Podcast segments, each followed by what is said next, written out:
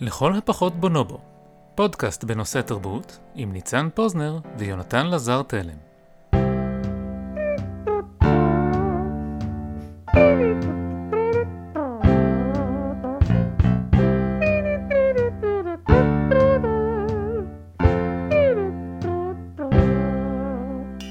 מה נעים ניצן? אהלן יונתן. היי, מה קורה? מעולה, תודה. מזמן מזמן לא הקלטנו. אנחנו אנשים חשובים ועסוקים. כן, פעם אחרונה שהקלטנו, אני חושב שדיברנו על הפרויקט סקרים שלי. תראה, זיכרון שלי חלש. נדמה לי שפעם האחרונה שדיברנו, אתה הסברת לי, לקראת הבחירות, כמה זה חשוב להצביע. נו, איך הלך? מי ניצח? אמ... אולי בפעם הבאה נגלה. כרגע עוד לא ברור אם יהיו בחירות שלישיות או לא, אבל אפילו אני שטענתי בתוקף שזה לא סביר, מתחיל אה, להכות ב... מתחיל להכיר במציאות, כן? אני בינתיים, בינתיים האסטרטגיה שלי שלא להצביע בעיקר מהטעמים של 6,000 קילומטר ביני לבין הקלפי הקרובה, השתלמו, כי כל ההצבעות היו לשווא. אז אני זוכר שכאילו דיברתי במשך אה, 20 דקות על כמה שזה חשוב, אולי אפילו חצי שעה, על כמה שזה חשוב מטעמים של אה, הסמל של הטקס וכל זה. בוא נאמר שכשאתה עושה את אותו טקס אה, עם הפורים כל שבוע, אז זה לא הפורים, זה היה כזה freaky Friday. היי, פורים שמח, אני רואה שהתחפשת למישהו שעובד איתי בחברה. כן, משהו כזה. אני רואה שלבשת... אה, לבשת מכנסיים, cool. אז אה, כן, אז מה אצלכם? איך, אה, מה, כבר, אה, כבר Christmas? אנחנו מתכוננים, השבוע, אם אתם מאזינים, ב... אני לא יודע מתי הפרק הזה יצא, אבל אני מניח שבקרוב, אז כנראה שסביב uh, Thanksgiving, חג ההודיה, שזה כמו שבארץ יש את החגים, אז עכשיו באמריקה זה כאילו ה-holiday season, יש עכשיו חודש של הזבל הזה. אז כן, אנחנו מחממים מנועים לקראת Christmas. למעשה, בדיוק, uh, נדמה לי, אתמול או שלשום פתחו בעיר. אני uh, התחלתי עבודה חדשה, אני כבר לא עובד מהבית, אז כל בוקר אני צריך לצאת מהרכבת התחתית ב-Union Square שבמנהטן. ובחגים ב Union Square פותחים את ה-holiday market. פה בניו יורק הליברלים לא מרשים יותר להגיד Christmas. בדיוק, אה, אתה רוצה לשמוע סיפור על ה-holiday market? אני אשמח לשמוע סיפור על ה-holiday market, לא שמעתי על הביטוי הזה בחיים שלי עד עכשיו. אה, כאילו זה ה Christmas market, פשוט זה גם, אני מניח שזה גם שוק חנוכה או משהו. אז כמו שאמרתי, בכל בוקר אני יוצא מהתחנת הרכבת התחתית שם, ואני יכול לעקוב אחרי הבנייה של הדוכנים והביתנים, הם בנו את זה די מהר. ומתישהו השבוע, נדמה לי יום שלישי, כבר היו הביתנים, ואז ביום שלישי הגיעו האנשים שמפעילים את הביתנים למלא סחורה.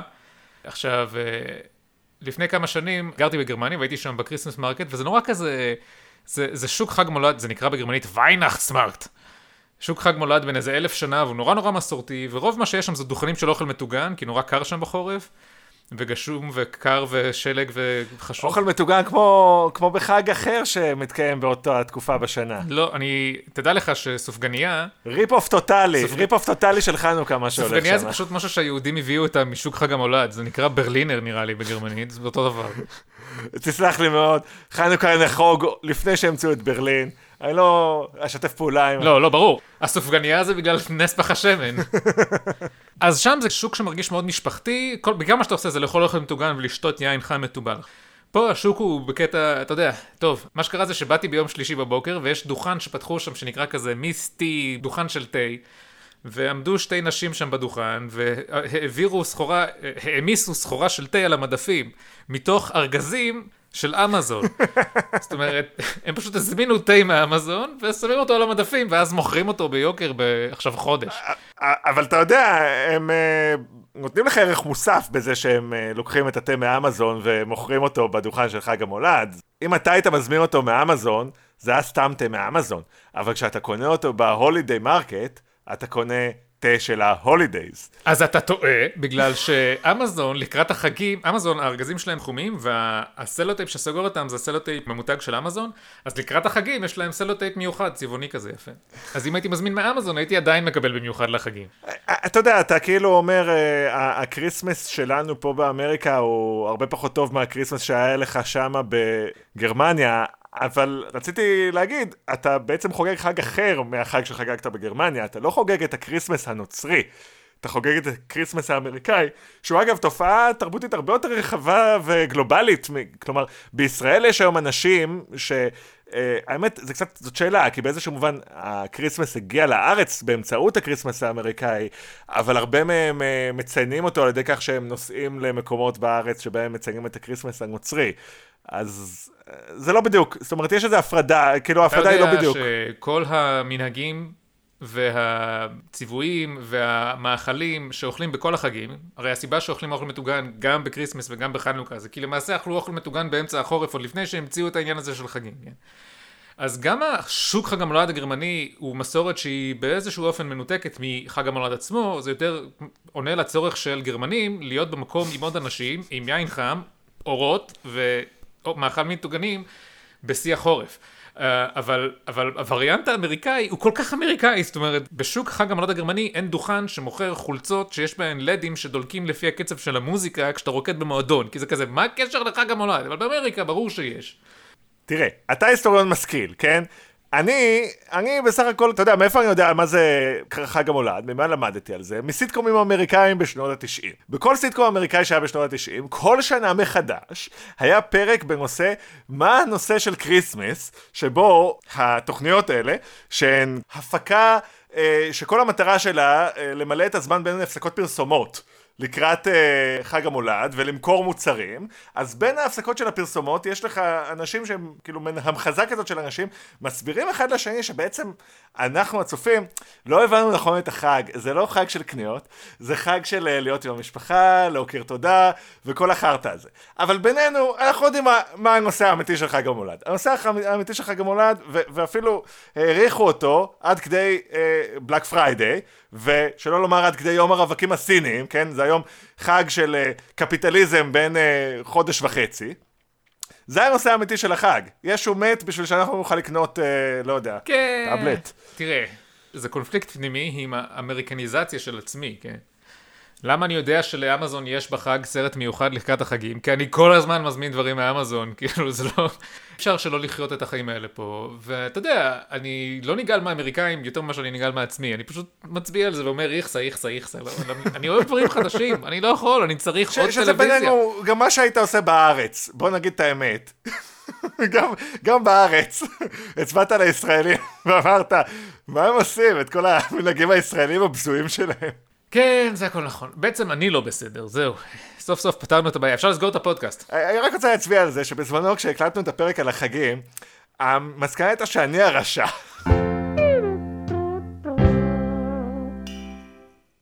אז תגיד, אה, יש את הסרט הזה, הג'וקר, שמעת עליו? שמעתי עליו, או איך שמעתי עליו. אה, שמעתי שהוא גרף מיליארד, מיליארד ד, בסוף זה הדולר. זה הסרט uh, בדירוג R הכי רווחי ומצליח בכל הזמנים. Uh, סרט uh, שמאוד מעורר מחלוקת. Uh, איך, איך מקבלים אותו אצלכם באמריקה? לא צפיתי בסרט, אבל קראתי באינטרנט שזה סרט לאינסלים. זהו, ויש אנשים, המבקרים שנאו אותו, הצופים אהבו אותו, יש... צפית בו? כן. נו, ואהבת? אני... בוא, בוא, בוא נדבר רגע על אומנות. בוא, כן? אוקיי. אמנות. אה, אוקיי, אה, ברוכים הבאים, זאת העונה הרביעית של אה, לכל הפחות בונובו, ואנחנו נדבר על אמנות, בשעה טובה. הרי בתור, עכשיו אני אדבר בטון שמסגיר את זה שאני משתמש ב-air quotes. בתור כן. מבקרי תרבות, אנחנו על הקו של מפגש בין תרבות לאמנות לעיתים די קרובות, כי אמנות הוא איזשהו ביטוי אלטרנטיבי של תרבות פרט לטקסים, שגם עליהם דיברנו. אז אני חושב שבוא נדבר על אמנות. בוא נעשה עונה שלמה על אמנות. אז בוא... רעיון מצוין. אה, אה, בוא נתחיל מזה שהיום אה, פגשתי את אחותי, היא סטודנטית בבצלאל, והיא סיפרה לי משהו שהיא למדה, היא ציטטה לי את אריסטו כשדיברתי איתה על אומנות, היא אומרת שאריסטו אמר שאמנים הם, הם האנשים היחידים שאומרים את האמת, כי כשאתה אמן, אז יש לך את האמת שלך, והיא באיזשהו מובן האמת היחידה שאי אפשר לאתגר אותה מבחוץ. אני, אני לא בטוח שהבנתי נכון את ה... רפרור, אבל ככה אני מפרש את מה שהיא אמרה לי. כן. אתה יודע, ובאיזשהו מובן אני חושב שגם זאת אחת הסיבות שאני אה, חשבתי לעשות את הפודקאסט הזה מלכתחילה, כי כשאני, אה, בעבודה היומיומית שלנו, דיברנו על זה הרבה פה בפודקאסט, אני מאוד מתעסק עם עובדות, עם אה, מדע, עם אמת קשיחה, עם אה, חתירה להגיע לאמת, ויש משהו מאוד משחרר בלשדר פודקאסט, שבו אני יכול, בלי שום ידע, whatsoever, על התחום אה, שבו אני עוסק, להגיד מה שבא לי, ולדעת שאף אחד לא יכול להגיד לי שאני טועה, כי זאת אומנות. כבר יש איזה 50 שנה בעיה עם אמנות, נכון? אולי אפילו כבר 150 שנה, אני לא יודע. ספר לי על זה, ניצן. פעם היה ברור מה זו אמנות, נכון? כאילו היית הולך לאמן והיית אומר לו, אני רוצה, אני לא יודע, אני רוצה עוד ציור או מוזיקה, זה שתי אמנות שהיה, אולי תיאטרון. ואז הוא אומר לך, אוקיי, זו העבודה שלי, בבקשה, אמנות, אני עובד קשה, הנה ציור יפה. היה איזשהו קשר די ברור בין אמנות ואסתטיקה, היה תחום של אמנות שהוא באמת היה, למעשה היה איזה סוג של קראפט, זה היה מקצוע. אני לא מבין הרבה במוזיקה ובהיסטוריה של תיאטרון, אני מבין קצת בהיסטוריה של אמנות חזותית, ואני יודע ש... כדי להיות למשל צייר ברנסאנס, כן, אני מתאר לעצמי שגם בימי הביניים, למעשה זה היה כמו להיות נגר, היית הולך ונהיה מתלמד של צייר, עובד אצלו בסטודיו, יש הרי ציורים, ציורים של רובנס למשל, הרבה מאוד ציורים יודעים עליהם שרובנס אולי צייר את הפרצופים וכפות הידיים, כי זה דברים שקשה לצייר, אבל הוא יש לו סטודיו שלם של ילדים שציירו את כל שאר הציור, הוא היה רק ה... הוא הנחה, הוא הנחה את הציור. היו אנשים שזה העבודה שלהם, והיה ברור לכולם שלעבודה הזאת יש איזשהו... היה ברור שאומנות יש לה איזה עניין של טעם, וזה אסתטיקה, וזה יפה, וזה יקר אולי, אבל היה ברור מה זה, ואז כל זה התפנצ'ר. נכון? היום, אה, תן לי לצטט גבר שאני בטוח ששמעתי פעם, מה זה, אפילו הילד שלי יכול לצייר את זה, מה זה, זה מכוער. פתאום אתה יכול לעשות דברים מכוערים וזה גם אמנות. אז אה, תראה, התשובה לגבר שאומר את הדבר הזה היא לא נכון. אתה חושב שהילד שלך היה יכול לצייר את הדבר הזה, אבל אם היית לוקח את הציור של הילד שלך ושם אותו ליד הציור שתלוי בגלריה, כנראה שכל אחד שהיה נכנס לגלריה היה מסוגל להבחין מה צייר הילד שלך ומה צייר האמן. כן, אבל בוא, בוא, המצב, בוא נתאר את השנייה, את המצב ההיפותטי שבו אני אמן מפורסם, אני הולך לילד קטן ואומר לו, צייר לי ציור מכוער, הילד מצייר ציור מכוער, אני בא למוזיאון ואני אומר לו, הנה ציור שילד קטן צייר שהוא מכוער, תתלו את זה, זאת, זאת האומנות שלי, ואז הם יגידו, סבבה, זורם. אפילו אם הציור הוא באמת ציור של ילד קטן, זה יכול להיות אמנות בקונטקסט הנכון, כי האומנות התנתקה מה, מאיזושהי מסורת של ממוסגרת של מה זה אמנות והפכה להיות איזשהו ביטוי שכל סוג של ביטוי יכול להיות אמנות כמו הסיפור המפורסם על ההוא ששם את המשקפיים שלו במוזיאון. תספר את הסיפור המפורסם הזה אם אתה כבר אה, מזכיר אותו. מבקר במוזיאון ששם את המשקפיים על הרצפה וחיכה לראות אם מבקרים במוזיאון חושבים שזאת יצירת אמנות. עכשיו, הבדיחה כאילו על חשבונם כי זה סתם משקפיים אבל גם הבדיחה על חשבונו כי המעשה שהוא עשה הוא אמנות, אני, אתה מבין? אני רוצה להגיד לך שקודם כל, בואו נתחיל רגע מהדוגמה הראשונה שנתת, נניח שאתה אה, עוצר אה, חשוב במוזיאון אה, מפורסם, ואתה לוקח איזשהו ילד, ואתה מזמין ממנו ציור, ואז אתה לוקח את הציור ושם אותו במוזיאון. אפשר למסגר את, את הסיפור שסיפרת עכשיו בתור פעולה של אה, אוצרות, כן? של קיוריישן, כלומר, יש, אנחנו מוצפים במידע, כל פעם שאתה פותח את הטלפון שלך אתה נחשף לאין סוף יחידות מידע כאלה, גרפיות או טקסטואליות או, או, או קוליות. יש לך בעצם היום לכל אחד מאיתנו יש עוצר אה, אלגוריתמי, כן? דיברנו על זה גם באחד הפרקים, שהוא בוחר איזה תוכן להראות לנו. אה, למה זה לא אומנות אה, לקחת את הציור הזה מכל הציורים שיש בעולם ולבחור דווקא אותו לשים? גם אם אני כצ... אם אני האמן הזה, ואני עושה פעולה שהיא בכוונה אנטי עוצרית, זאת אומרת, אני לא הולך לילד הזה ואני בוחר את הציור שהכי משמעותי או הכי יפה, אני אומר לו, צייר לי סתם, לא משנה, מה שאתה מצייר זה אני תולה במוזיאון, גם זה אומנות, נכון? כי זה כזה, לא, האומנות פה זה שאני לא עוצר. אבל באיזשהו מובן זאת אומנות לא טובה. אתה מבין שזה שכל דבר בעולם יכול להיות אומנות, לא הופך כל דבר, כל אומנות לטובה, ואני חושב שזה חלק מהתלונה ש... שהייתה לי על הסרט, כן? בוא, בוא נחזור רגע לג'וק, בסדר? בוא נתחיל מהצד של האמנות, כן? האמנות של הסרט היא, היא מדהימה, כן? זה פשוט כל הרמות של ההפקה כיצירה קולנועית, הצילום, הארט, הבימוי, המשחק, העריכה, הכל עשוי לעילה ולעילה. באיזשהו מובן זה, אתה, אתה יודע, זה גם יצירה ש... קל לראות איך היא מתכתבת עם uh, כל מה שבא אחריה, כן? אנחנו, אני קצת יצאתי ממנו בהרגשה שבאיזשהו מובן זה הסרט המגדיר של המילניום הנוכחי, של ה-20 שנה הנוכחיות, לפחות בתחום האומנות האפלה, במובן שהוא לקח את כל מה שהצליח ב-20 שנים האחרונות באומנות הזאת, וערך אותה לאיזו יצירה אחת שיש בה הכל, יש בה את הגבר המיוסר, יש בה את הצילום האפל הזה, את הלכלוך, את הרגעי אלימות הפתאומיים והמאוד מאוד גרפיים, את הטוויסטים שכל אחד שראה משהו בז'אנר ב-20 שנים האחרונות יכול היה לצפות בצורה די מדויקת, ואפילו, אגב, הוא לא הראשון בתחום של קומיקס אפל. כלומר, הרי הסיבה שהסרט הזה קיים מלכתחילה, אם, אם נחשוב על זה, היא שלפני 11 שנים יצא לאקרנים סרט אחר מאוד מאוד מצליח, על הג'וקר, הוא באמת היה פורץ דרך, להבדיל מהסרט הזה. הוא היה הראשון שחשב לקחת סירת קומיקס קלאסית ולהציג אותה בצורה אה, בוגרת ואפלה, נקרא לזה ככה. ואילו לא היה את התקדים של הית' לג'ר באביר האפל של נולן, הסרט הזה כנראה לא היה מופק לעולם. כלומר, יש פה הליכה מאוד אה, חזקה על בטוח בסרט הזה, אז כן, בצד האמני הוא היה יוצא מן הכלל. אבל האם זה עושה את האומנות לטובה? זו שאלה טובה, נכון? כי אני אמרתי שלדעתי עד לפני כמה, אולי עד לפני כמה מאות שנים, אז ההבחנה הזאת הייתה קצת קשה, מכיוון שאמנות ואומנות היו קרובות אחת לשנייה באיזשהו מובן, או יותר קרובות. והיום, אם אני האמן הזה שמצייר קשקוש ותולה אותו במוזיאון, אני אומר, זה אמנות גרועה, mm-hmm. אבל יכולה להיות אומנות טובה, אז אתה אומר, יכולה גם להיות אמנות טובה שהיא אומנות גרועה. אני חושב שאנחנו מסכימים שיש הבחנה מאוד חזקה בין הקראפט, כאילו בין המלאכה האמנית. אגב, יש היום גם הרבה מאוד יצירה שהיא כאילו מבחינת האיכויות האומנותיות שלה, היא יכולה להיות מצוינת, למרות שהצד האסתטי שלה או הטכני שלה הוא גרוע מאוד. קל להבחין בין קראפט גרוע, כן? אמנות גרועה ואמנות טובה. מאוד קשה לפעמים להבחין בין אומנות טובה לאומנות רעה. למעשה, יכול להיות שבתחום הזה של האומנות, זאת שאלה לחלוטין סובייקטיבית. אם אני הולך למוזיאון, ההנחה שלי זה שמישהו עצר את זה בשבילי, וכל מה שבפנים זה אומנות. נכון? כולל המשקפיים. כשאני הולך לקולנוע, האם כל מה שאני רואה זה אומנות? כן ולא. איך אני אגיד? תראה, אני חושב שבאיזשהו מובן כל יצירה אה, שהיא נעשתה במטרה שאנשים יצפו בה או יצרכו אותה, אפשר לחשוב עליה כאומנות. אני חושב שאפשר אפילו לדבר על פרסום, או אפילו על, לא יודע, עטיפות של מוצרים כאומנות. אבל מה שיותר מפריע לי פה, ספציפית במקרה של הג'וקר, כשאני הולך, כשהלכנו לראות את אנד uh, גיים לפני uh, חצי שנה, ועשינו גם על זה פרק uh, ארוך, על, uh, ספציפית על הענק הירוק, הדיל בינך לבין היוצרים של סרטי מארוול הוא מאוד שקוף וגלוי והוגן.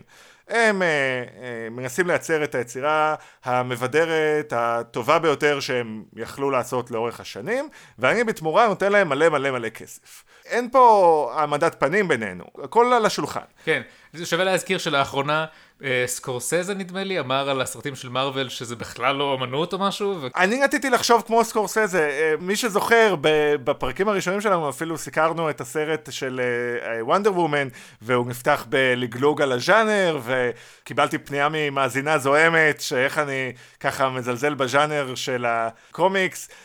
אבל עם השנים למדתי מאוד להעריך את זה, אה, ובפרט בשנה האחרונה, שבה אני צופה יותר ויותר בווידאו אסייז ביוטיוב, אז ראיתי שהם הצליחו אפילו, אתה יודע, כשאתה חוקר את אה, הסרטי מארוול בכלים של תרבות היפר פופולרית, אפשר למצוא בהם הרבה אה, עומק, אפשר למצוא הרבה חשיבה קוהרנטית מאחורי הדברים. אתה יכול לראות שהאנשים שהפיקו את הסרטים של מארוול ידעו מה הם עושים, לא בהכרח הבנתי תמיד את מה שהם רצו, אבל אה, אה, יש להם איזו אמירה על רוח הזמנים, הם באים לספר לי משהו על מערכות יחסים. אתה אומר לי, יש לך סרטים של מארוול שהם לא יומרניים, מאוד מהנים, ואתה לא יוצא מהם מתוח מכיוון שאתה קיבלת את מה שהזמנת במסעדה, כאילו. אתה באת לראות כיף, היה כיף, סבבה, cool, היה מרגש, היה מעניין, אני לא יודע. ועכשיו יש לך פה סרט מאוד יומרני, אבל פרש, לא יוצא, התוכן מזויף, האומנות לא הצליחה.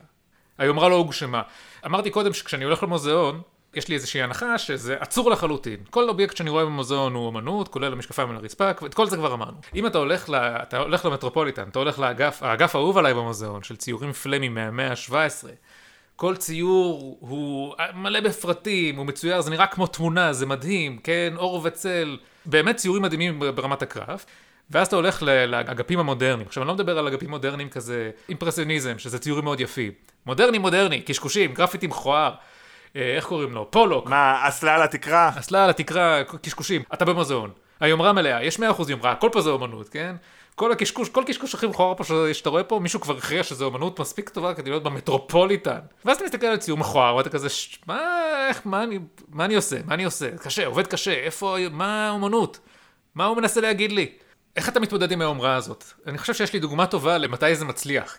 יש צייר מפורסם שנקרא רוטקו, רוטקו או רוסקו, תלוי, אני חושב שהוא גרמני אז זה רוטקו. Mm-hmm. אני, אני מצטער, אני לא יודע עליו הרבה, אני לא יודע אם הוא חי או מת, אני מתאר לעצמי שמת, אבל הוא מהמאה ה-20, והיה לו שטיק אחד, הוא היה לוקח קנבסים בדרך כלל ממש ממש גדולים, כן? כמה מטרים על כמה מטרים, 4 על 4, 2 על 4, מצייר עליהם, מכסה אותם באיזשהו צבע אחד, ומצייר עליהם עוד איזה ריבוע או שניים בצבע אחר, בדרך כלל גם צבעים די דומים, נגיד זה יהיה כזה סגול על סגול קצת יותר בהיר או משהו. כשרואים אותו באינטרנט זה קצת כזה, מה זה, הבן שלי יכול לצייר כזה ציור, כאילו הוא שם שני ריבועים, זה אפילו לא ריבועים מדויקים, זה לא כזה מסרגל, הוא מקשקש צבע.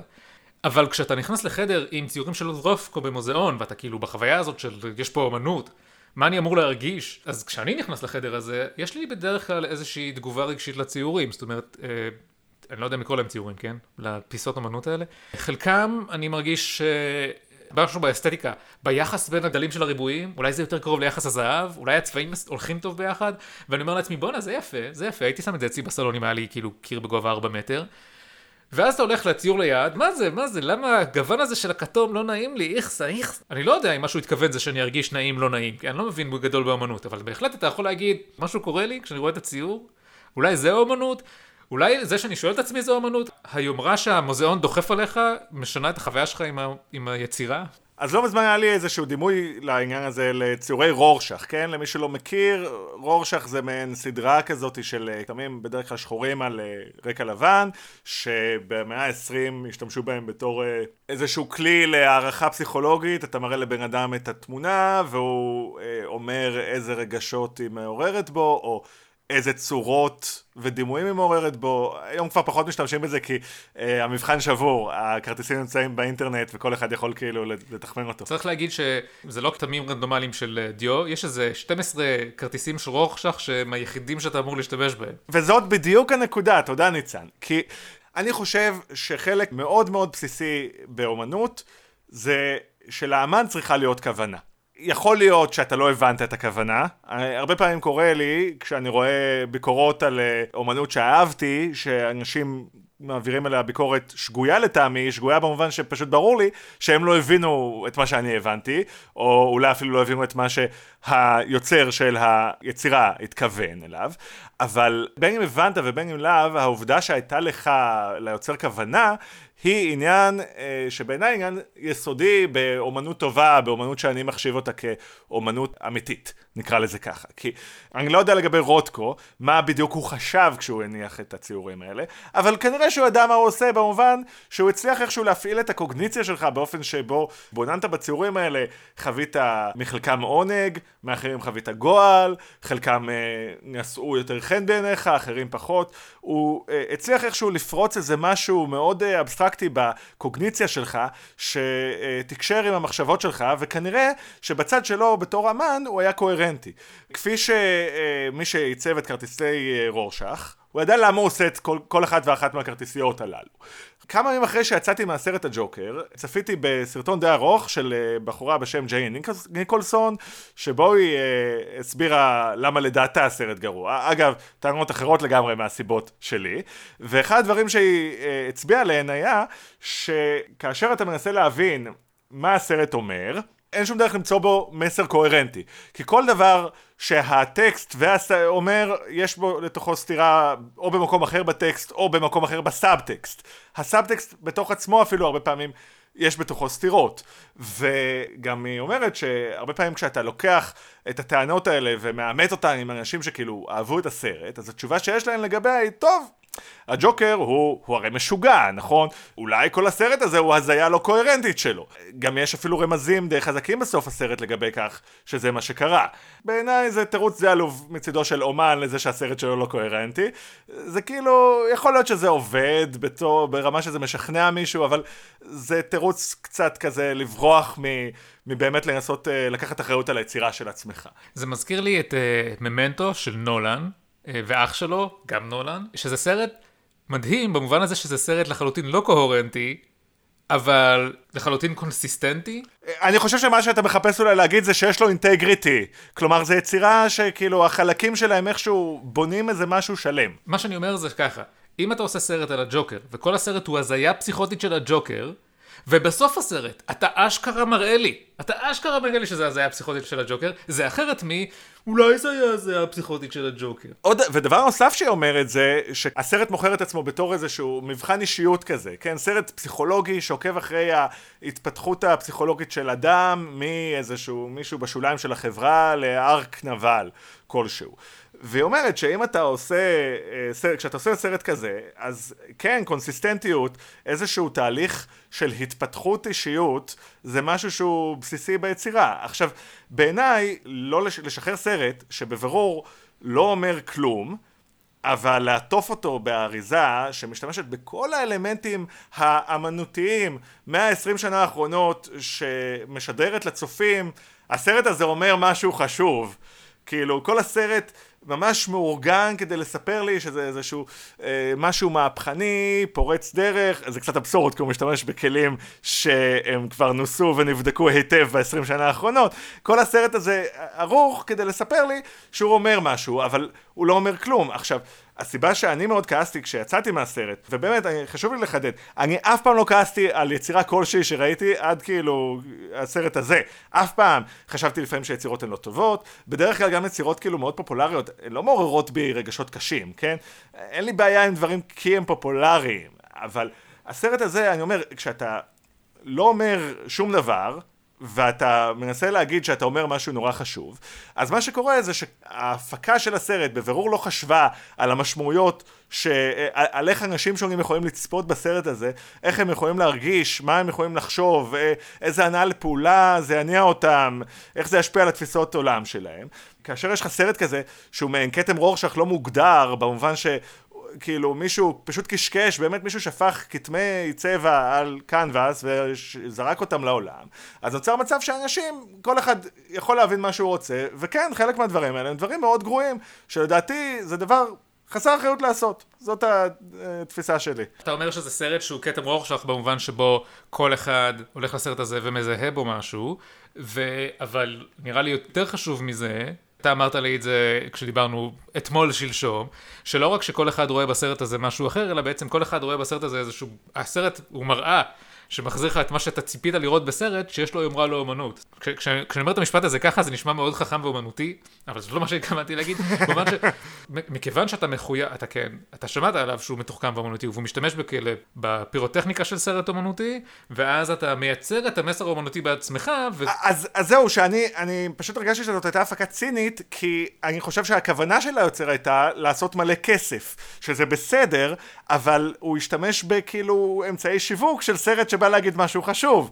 וכשאתה מנסה לעשות מלא כסף בזה שאתה מנסה כאילו להגיד משהו חשוב, אבל אתה אומר משהו שבאמת, הוא, הוא כל אחד שצופה בו, הוא קצת אמור, הסרט באיזשהו מובן האפקט בפועל שלו, אני חושב שלזה התכוונת קודם, זה לחזק את מה שמלכתחילה חשבת, אתה מחזק גם, אתה יכול גם לחזק אה, דברים מאוד שליליים, בלי להתכוון. עכשיו, גם מעבר לזה, צריך להגיד, חשוב לי בשולי הדברים, כי זה לא הנושא של הפרק, מה שהסרט הזה עושה ביחס שלו לפגועי נפש, הוא, הוא פסול בעיניי. פגועי נפש זאת אוכלוסייה שהיא מאוד uh, מוצגת בצורה מאוד מאוד שלילית בקולנוע לאורך כל ההיסטוריה של המדיה, ו... ודווקא בשנים האחרונות היה שיפור מאוד משמעותי באופן שבו הם מיוצגים והסרט הזה הוא דווקא מתוך כך שהוא הגיע לתפוצה כל כך רחבה הוא, אה, הוא מחזיר אותנו לאחור. זוכר שדיברנו על נאו-מרקסיזם? כן. אני חייב להגיד לך שזה פרק ששינה לי את החיים, באמת. אני פשוט רואה את זה בכל מקום מאז שהקלטנו אותו. זה מה שקרה לי כששמעתי על ניאו-מרקסיזם באוניברסיטה, אני מקווה שזה גם קרה לחלק מהם. עכשיו, ניאו-מרקסיזם זה גם איזשהו כזה כתם וורשך, במובן שבו כל סרט, לא משנה מה הייתה הכוונה של היוצר, תמיד בפרשנות ניאו-מרקסיסטית אפשר לראות איך הוא משרת את האליטה, זאת אומרת, זה מין פרשנות כזאת שאפשר להדביק אותה, זה תמיד נדבק. אבל אתה יודע, יכול להיות שזה פשוט מה שקורה במציאות. יכול להיות שהאליטה אה, היא כל כך טובה במה שהיא עושה, שבפועל היא מצליחה למצוא כל דבר כך שהוא ישרת אותה. הג'וקר הוא יצירה של, אמנם R-rated, אבל זה כאילו, זה הוליווד, זה האולפנים הגדולים ששמו את הכסף כדי לייצר את הדבר הזה, כדי להרוויח כסף. כשמישהו שהוא האליטה התרבותית מייצר יצירה אומנותית, אבל משתמש בכלים שמזייפים אומנות מחתרתית, בשביל להפוך אותה לפופולרי, יש אמן מפורסם ששמעתם עליו, בטוח שמעתם עליו, אבל אתם לא יודעים איך הוא נראה. קוראים לו בנקסקי. בנקסי? בנקסי. אל תשאל אותי, אין, ש... אין סיכוי שאני אומר את המילה הזאת בפודקאסט. שאלתי את אשתי, את בטוחה? היא אמרה לי, כן. יש את המילה בנק בתוך השם שלו, כן? בנקסי. הוא עושה כזה כל מיני קשקושים, לאחרונה הוא, הוא שמעתם עליו מאוד, כי הוא, אה, ציור שלו יצא למכירה פומבית, ואז בזמן שהפטיש התפטש, היצירה גרסה את עצמה, ואז התקלקל באמצע, ועכשיו היצירה הזאת שווה מלא כסף, הוא מין כזה אמן ש... כן, חשוב להגיד, היא גרסה את עצמה בצורה מאוד קלה לריקונסטרוקציה. כלומר, אני לא במאה אחוז... זה לא שהוא שרף את היצירה, כן? זה לא שהוא הכניס אותה למגרסה שפוררה אותה לאלף... הוא פרס אותה לפרוסות. אני לא לגמרי קונה את זה שהוא באמת נתכוון אה, להשמיד את היצירה שלו, כן? ובאיזשהו מובן גם, להבנתי, בעקבות האקט הזה, השווי הכלכלי של היצירה הזאת רק עלה. תראה, אני לא, אין לי הערכה ענקית ל... אנחנו נקרא לו מר ב', כי אני, אני פשוט לא יכול להגות את השם שלו נכון אם אני לא מתרכז ממש. אין לי הערכה ענקית אליו בתור, אה, בתור אמן, אבל מה שאי אפשר להכחיש זה שהוא באמת פועל בתוך התחום של האומנות המחתרתית. עכשיו, זה שהוא מצליח, כנראה עשיר, אולי בעצמו אמן מפורסם, כי הרי הוא אנונימי וכולי, לא משנה, הוא משתמש בכלים של אומנות מחתרתית, אבל למיטב הבנתנו הוא עושה את זה באמת air quotes, מהמחתרת. איך אתה מסתכל על זה בתוך ההשקפה הנאו-מרקסיסטית? האליטה אומרת, אוי ואבוי, אוי ואבוי, יש כאן איזה אמן מחתרתי שכולם נורא אוהבים, אנחנו צריכים לאמץ אותו. איזה מין אירוניה מוזרה זאת, למכור במכירה פומבית. מכירה פומבית זה הדבר הכי אליטיסטי שאי פעם, אלא אם כן זה של דגים, כן? מכירה פומבית של אמנות. הדבר הכי אליטיסטי שיש. אם יש מישהו שמאזין, שאי פעם קנה יצירה ביצירת אמנות במכירה פומבית, אז תפסיק להאזין, מה אתה קשור? לך תקנה מזרטי. לא, תמשיך להאזין, במזרטי. זה הדבר הכי אליטיסטי, ואז באים ומוכרים את היצירה של, של האמן המחתרתי, שהוא נגד דבר, הוא נגד צרכנות, הוא נגד כסף, לא רוצה כסף, אל תיתנו לי את הכסף. נורא אירוני. עכשיו, מה יש לך עם הג'וקר? יש לך את האליטה הזאת, שהיא מייצרת בשביל עצמה את התוכן המחתרתי, מראש כדי שהוא יהיה, שיהיה אפשר אחר כך לתת לו אוסקר, כאילו. שוב, אני לא מת על, על מר בית, האמן המפורסם, אני חושב שהאמנות שלו היא גם קצת אה, צינית באיזשהו מובן, כן? הוא, הוא, כמו שאתה אומר, מה, הוא לא יודע שזה שווה מלא כסף? מה, הוא באמת מחתרתי? אני לא יודע. אבל לפחות, הוא משחק את המשחק עם הכלים הנכונים. הוא אמן מחתרתי במובן הזה שהוא עושה תרגילים, הוא לא הולך לעוצר המוזיאון, שלום, אני מרפא.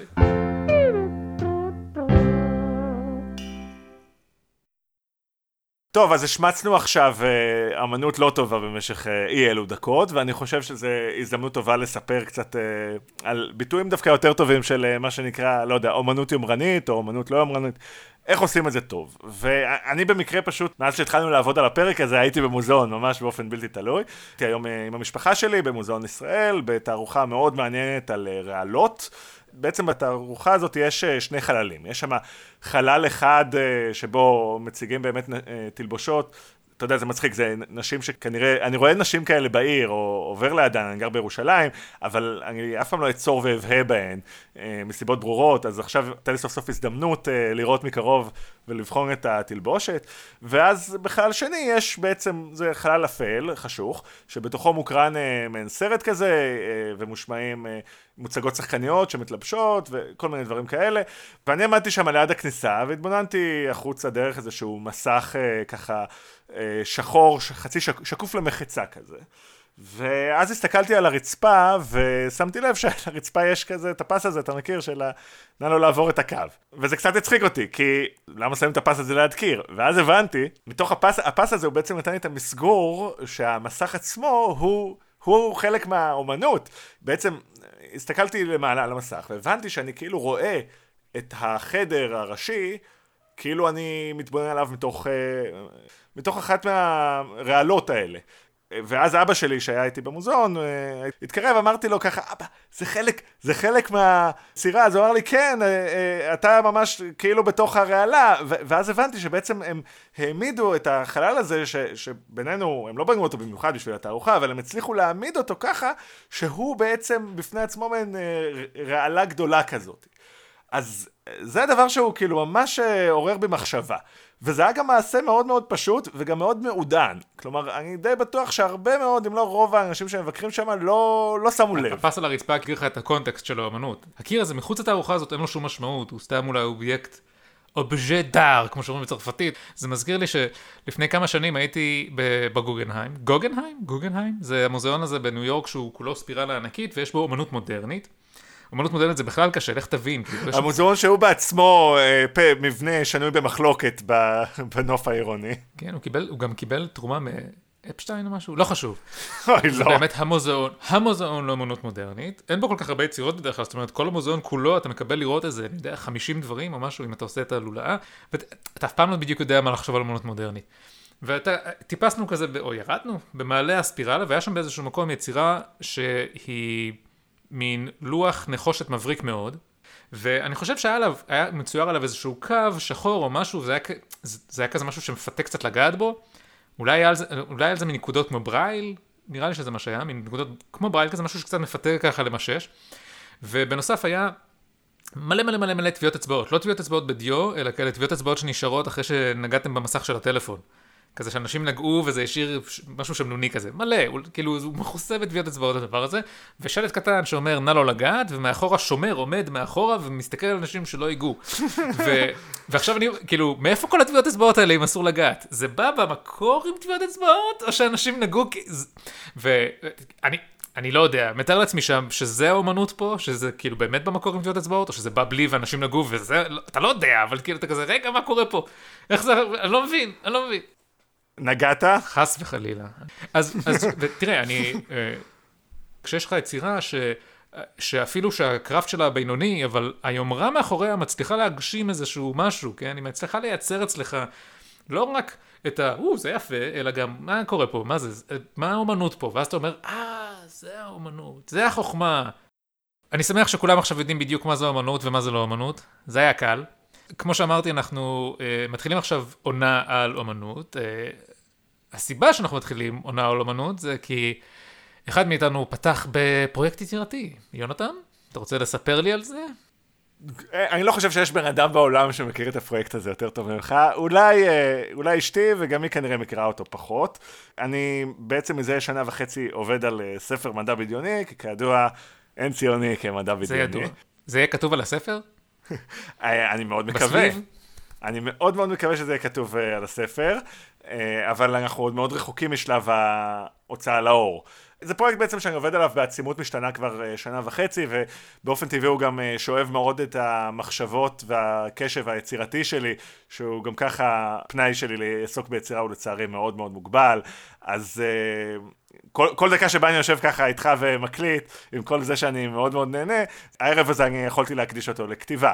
אה, אבל אה, מצד שני, אני חשבתי שכיוון שזה בעצם הפעם הראשונה שאני עושה משהו מהסוג הזה, גם באופן כללי פרויקט יצירתי בכזה כיף, שכאילו התוכנית הצפויה שלו היא בסדרי גודל של שנים, כלומר יש לי הערכה איפה הוא יהיה בעוד שנה, שלוש, חמש ועשר שנים, תל... כתלות באיך החיים יתגלגלו, אבל, וגם העובדה בינינו, לא כתבתי כל כך הרבה סיפורים קודם, צריך להתעסק עם הרבה טקסטים, אבל uh, לא עם ספרות.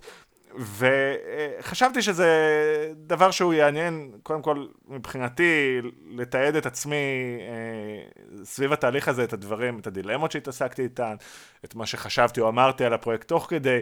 אה, אני חושב שבעוד כמה שנים, כשהפרויקט יהיה יותר... אה, לקראת סיום או פרסום בתקווה, אז אני ארגיש קצת יותר, אני, אני ארגיש שיש הרבה ערך ב... ההקלטות האלה.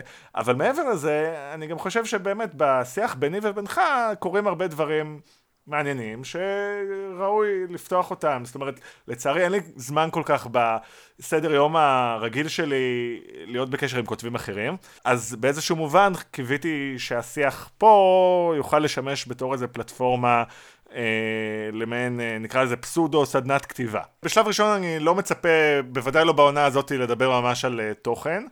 אה, ניצן, לך יש חלק מאוד אה, משמעותי בפרויקט הזה. בלית ברירה אני כל הזמן קורא מה שאתה כותב.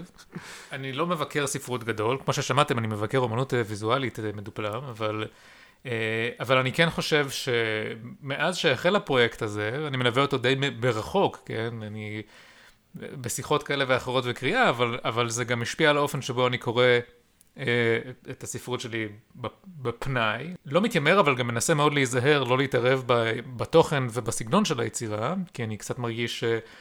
אני כאילו מרגיש שיש לי את ההזדמנות הזאת, אני מקבל איזושהי טיוטה ואני אומר, אה, פה הייתי כותב את זה אחרת, אני מנסה לא לעשות את זה מכיוון שאני...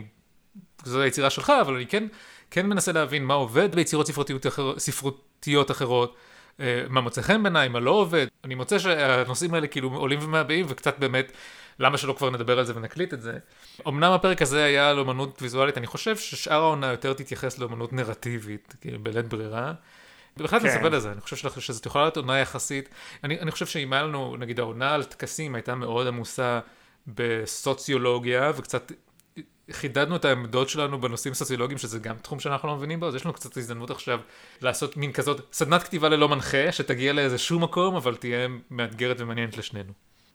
כן, אני גם רוצה להגיד שכלומר, אה, אם אני צריך לתת אה, טיפ אחד באמת לכותבים שלוקחים על עצמם פרויקט כזה, אה, מישהו כמו ניצן זה דבר מאוד מאוד מועיל, כלומר העובדה שיש פה מישהו שאני יכול כל פעם שיש לי איזה דילמה או התלבטות, לשאול אותו ולקבל עצה טובה, והרבה פעמים עצה פורצת דרך, זה דבר שהוא באמת נכס מאוד מאוד משמעותי. אה, אני מקווה לשתף אתכם בתהליך הזה בפרקים הבאים. טוב, אז אה, אני מקווה שזה יצא מעניין. אה, נתראה בפרק הבא. אנחנו, מת... אין, אין, אנחנו לא מתחייבים לתדירות, כמו שאתם יודעים, אבל נתראה בפרק הבא. תודה רבה לך, יונתן. תודה לך, ניצן. ותודה לכם המאזינים. וזהו, ביי.